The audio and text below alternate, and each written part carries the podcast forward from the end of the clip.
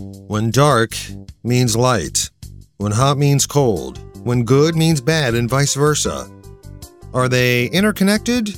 Do they make sense separate or together? That's next on this episode of the Gratitude Journal podcast.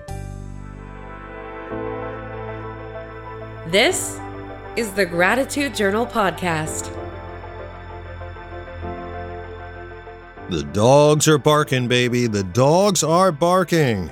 It's the dog days of summer here in Northeast Ohio. Not only are the dogs barking and interrupting my recording broadcast because my neighbor just got a new German Shepherd, man, he's a handsome creature, but man, he's got a big mouth.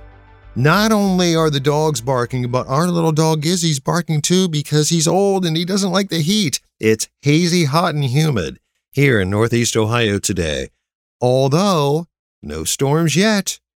Welcome back to yet another episode of this, the Gratitude Journal podcast, the podcast that is quickly approaching 10,000 downloads. Not sure whether that's a good thing, whether that's a bad thing. I don't really know about all these podcast metrics, but I guess 10,000 of anything is good, like 10,000 things, which I'll get to in here in just a little bit.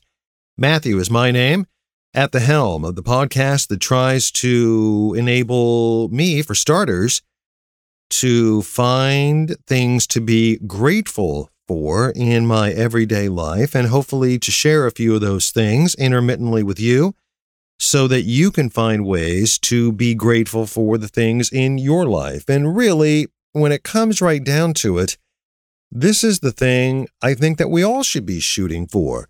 Yours truly included. And I am very good at forgetting to do that.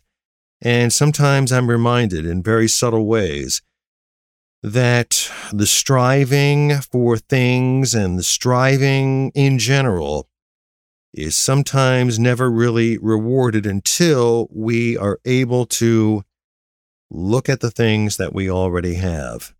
Seems to me that that was kind of a line in a Sheryl Crow song. I'll have to dig through my discography of stuff to see whether that's indeed true. But that is the purpose for this podcast, and hopefully you are downloading it for such a purpose. I mean, you're probably not downloading and listening because I'm the most entertaining character on the planet, although, you know, sometimes I like to think so. But uh, really, it's the overall uh, message, hopefully, that will uh, maybe push you in your life towards finding better ways and more abundant ways to be grateful for the things around us. I was grateful for our trip to West Virginia last week with my siblings, everybody but my youngest brother who couldn't make it. Uh, it was good. You know, it's a whirlwind activity visiting the small town that my parents grew up in which for many West Virginia coal towns uh, has really uh, jumped above the rest of them because of its proximity to places like Washington D.C., not too terribly far from Pittsburgh, and it's it's sort of a place where people can get away, and people who love the mountains, people who enjoy skiing, certainly people who enjoy outdoor sports like kayaking and mountain biking. It's a huge epicenter for outdoor activities, and as such, there's been a good amount of investment in my parents' small town. And I tell them about it, and they just, just kind of can't believe it. So I always take pictures and try to show those pictures to them to say, yeah, you remember this is the place where you guys used to get coney dogs. Well, now, you know, it's an art gallery and that kind of thing.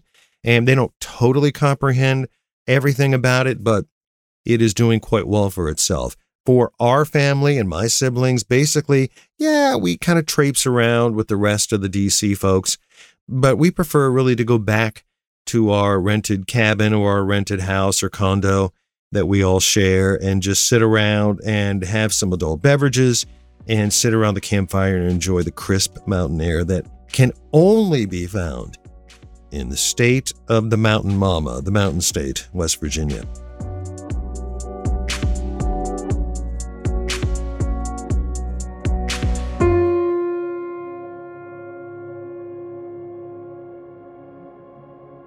I believe it was in year one or year two of my stay at the Pontifical College Josephinum in Columbus, Ohio, when I was given a copy of the I Ching. And I never had any familiarity really with the I Ching. I knew that reading this work from Lao Tzu that I was encountering something that I never really approached before. Just the cover of the book, sort of bearish trees with a enveloping fog, was something that was very comforting to me. It was very almost supernatural looking. It was quite mystical and it tapped into this reservoir that I always knew I had in some way, shape, or form, having grown up as a Roman Catholic, that I investigated those areas of my faith that brought me to that point. But really, just looking at the cover of the I Ching was enough to know that I really hadn't investigated that about myself as fully as I could. And I was looking forward to possibly going deeper into this. And it was my first encounter with yin yang and the and the concept of duality and how this affected the quote the 10,000 things the rise and the fall of the 10,000 things and the fact that nature was doing its thing whether I was there or not I mean when I take my walk with Izzy and this is hopefully during days that are not the dog days of summer when Izzy is feeling better. And now our walks really consist of walking around the yard because at almost 15, he's not in the mood to walk. There are these leaves in August that are already colored, and some have already dropped to the ground. I, I know that this happens every year. And when it happens, I know that we are approaching the end of summer. And I think to myself, you know, in the scope of the 10,000 things, the rise and the fall of the 10,000 things, this has occurred long before my appearance on this planet, and it will appear long after my appearance on this planet. And that concept has always kind of amazed me that when I stare at these mountains in West Virginia, well, these mountains have just been here doing their thing. And the fact that I'm appreciating them is really neither here nor there uh, they're going to lavish their love on my eyeballs when I'm here, and they're going to lavish their love on eyeballs of people who will be here long after me. And that's just the way of the world. And so, this I Ching, this concept of, of yin yang, of a, a sort of a duality of things, has both mesmerized me, confused me, and really uh, made me really sort of st- sit up and take notice to the fact that the world around me is not as it appears. The world around me is not exactly as I interpret it to be. That there are some illusions occurring that I think I have a handle on, and yet I really don't.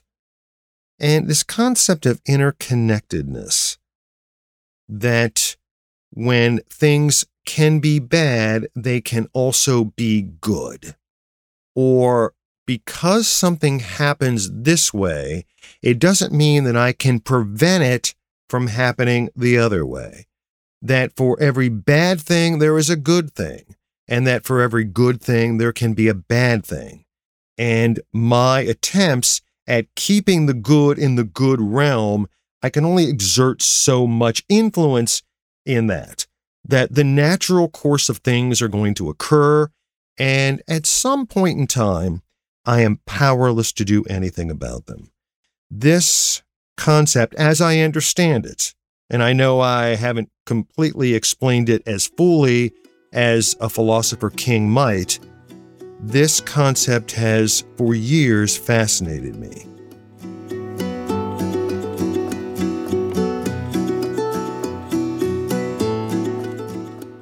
Along with publications like the I Ching and other books, several books throughout my life have made a lasting effect on me. I would say that Franny and Zooey from J.D. Salinger has. I would say Siddhartha from Hermann Hesse has uh, various and sundry books that have been on my shelf and that I would routinely from time to time pick up and read again. And the one book lately that I would say would fall into this category, and I'm no longer really a book collector, I have to say. I years ago divested myself of this inclination towards having a library and carting boxes and boxes of books around with me, knowing full well that probably 85% of those books were books that I was probably never going to read again. But because maybe I had read them, it would be nice to show other people as they were sitting on their shelves that I had read these books and knowing that that was really ego centered of me. And I would be better off having a handful of books that really meant something to me and maybe even hiding them away in a drawer. Why did I need to tell somebody that, hey, I've read all these books? When in reality, the books were much more personal to me than that. So I don't keep a lot of books. And I don't fault those who do have a lot of books. In fact, I'm a little bit jealous, but I temper that jealousy because that would make me return to this former sort of ego place where I was really just hanging on to books in order to impress somebody with my supposed knowledge, a knowledge that I really didn't have. But Go back to this book that seemed to really affect me. And that book would be When Things Fall Apart. And I hope I'm pronouncing her name correctly. And I think I've mentioned Pema Chodron on a former podcast. The Tibetan uh, Buddhist nun who writes so plainly at times and eloquently. And I recalled reading these sections when I first read When Things Fall Apart, but I grabbed a couple of sections of this book and I wanted to share them in my quest to understand this duality. And I have a point to this podcast. And this is the quote Things falling apart is a kind of testing and also a kind of healing we think that the point is to pass the test or to overcome the problem. But the truth is that things don't really get solved. They come together and they fall apart. Then they come together again and fall apart again. It's just like that. The healing comes from letting there be room for all this to happen room for grief, for relief, for misery, for joy. I can't tell you how difficult reading and rereading this passage has been for me. And I say that because I'm recording this on Monday, August the 9th, and on Friday, August the 13th, Friday the 13th, will be my wife and I Donna, it will be our 22nd wedding anniversary. And that 22nd wedding anniversary doesn't include the 11 years that we lived in sin.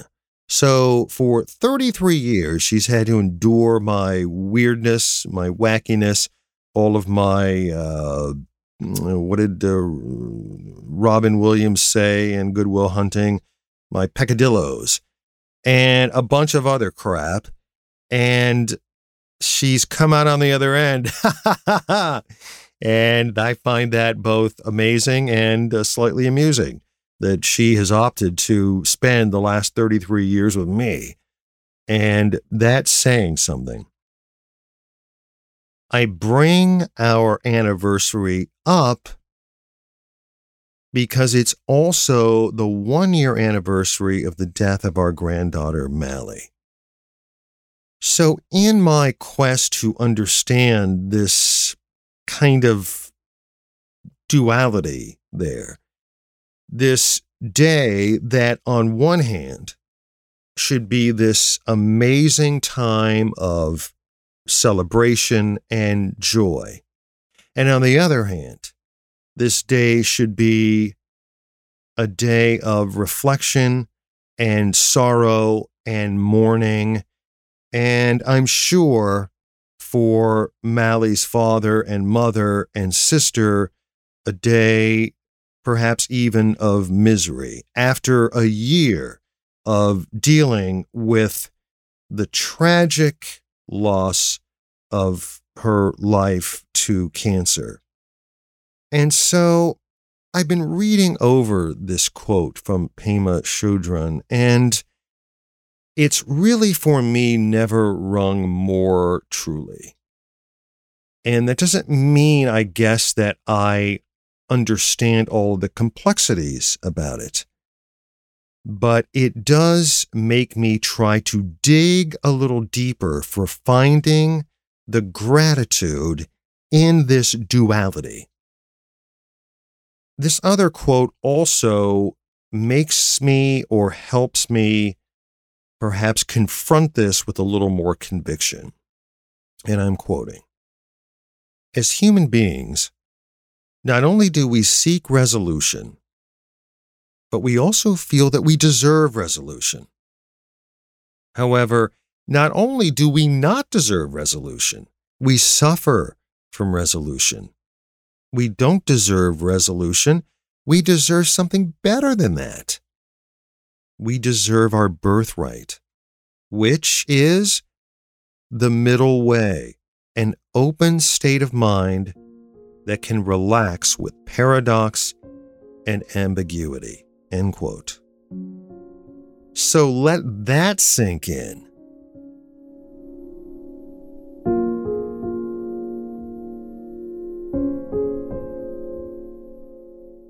In a weird way, I believe the anniversary of Mally's death is a celebration of life.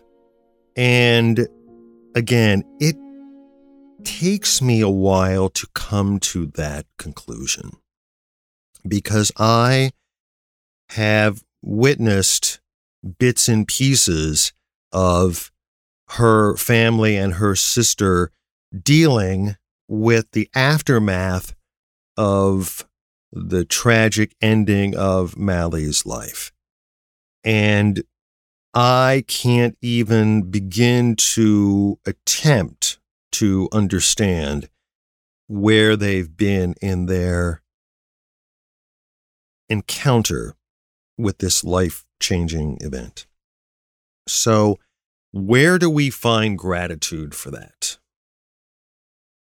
And I would say that the gratitude that I'm attempting to eke out of this is this irony that her death would occur on the same day that we celebrate our union together.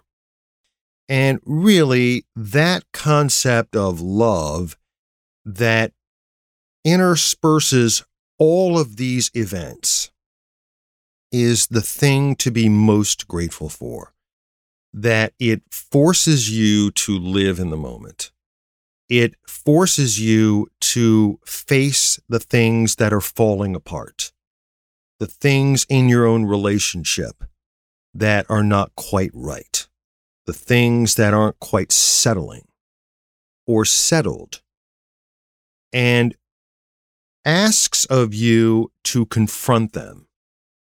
And I think of the bravery and the courage of her lying in that bed in that attic room in Missouri during her last days, confronting this disease and preparing for the end of life. And the courage that it took to prepare for the end of life knowing that these people were coming by, trying to figure out the best way to say goodbye.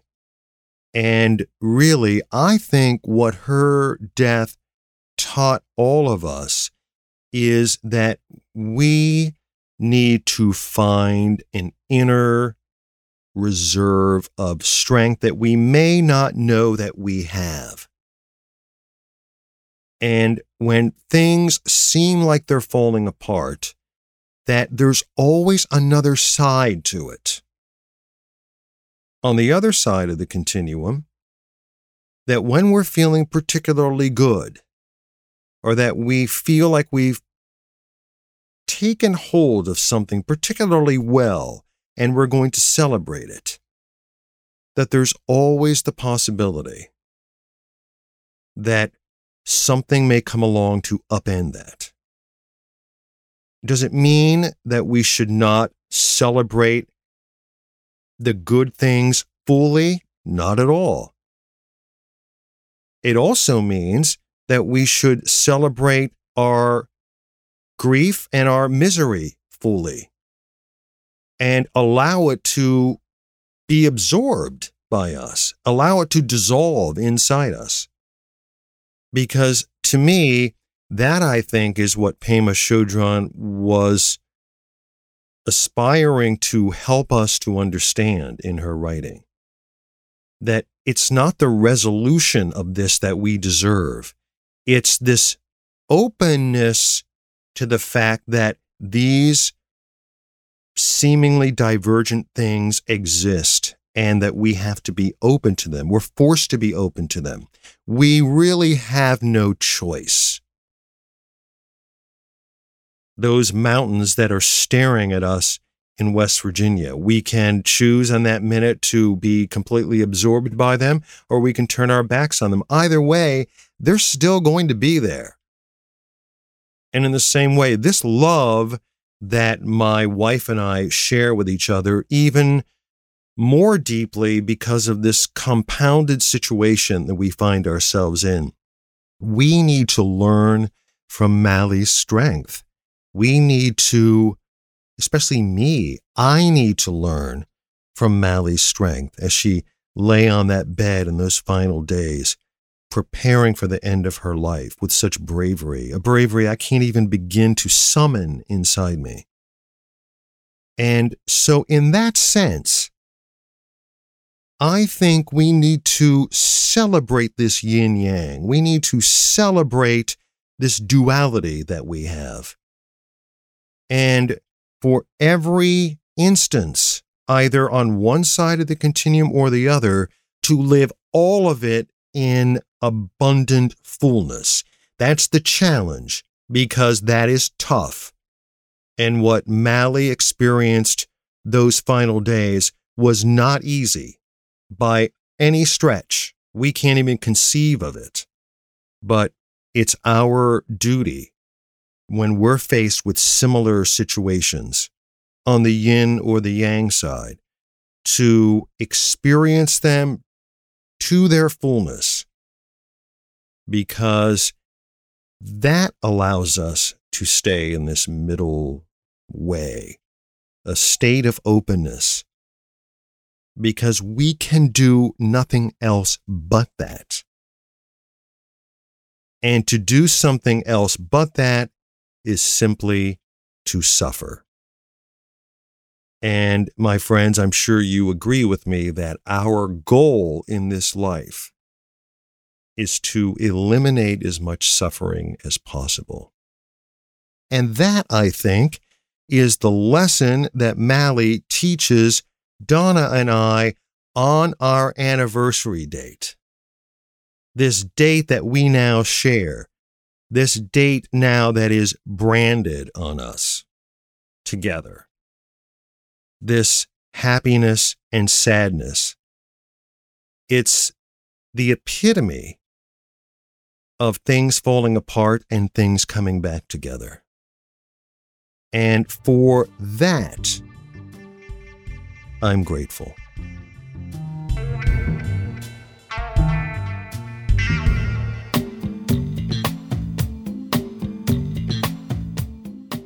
So, this Friday, the 13th, my wife's favorite day, by the way, Friday the 13th. Another irony. Think a positive thought, something good for those who are experiencing great things. And think a positive thought for those who are remembering events that may not be so good. Continue on this journey to find gratitude for both. And that's the challenge. On a week, no doubt, that uh, here, at least in Northeast Ohio, is filled with the kind of days you would expect in the dog days of August. And Izzy and I will continue to walk around the yard because walking on the sidewalk for long stretches of time is not in his DNA anymore. We feel that Izzy is kind of moving into the latter stages of his life, and we're going to soak up every second that we can have with that little boy, that handsome little boy who brings so much joy to our lives. And in the meantime, here's hoping that you are surviving amongst the Delta variant and that you are being smart and getting your vaccine. And if you already have a vaccine, you're helping others to be intellectually gifted in their decision to have that needle jammed into their arms so that we can all return to the things that we enjoy doing so much. And here's hoping that uh, you find the gratitude in that as well. So thank you for downloading and checking in on another episode of the Gratitude Journal podcast.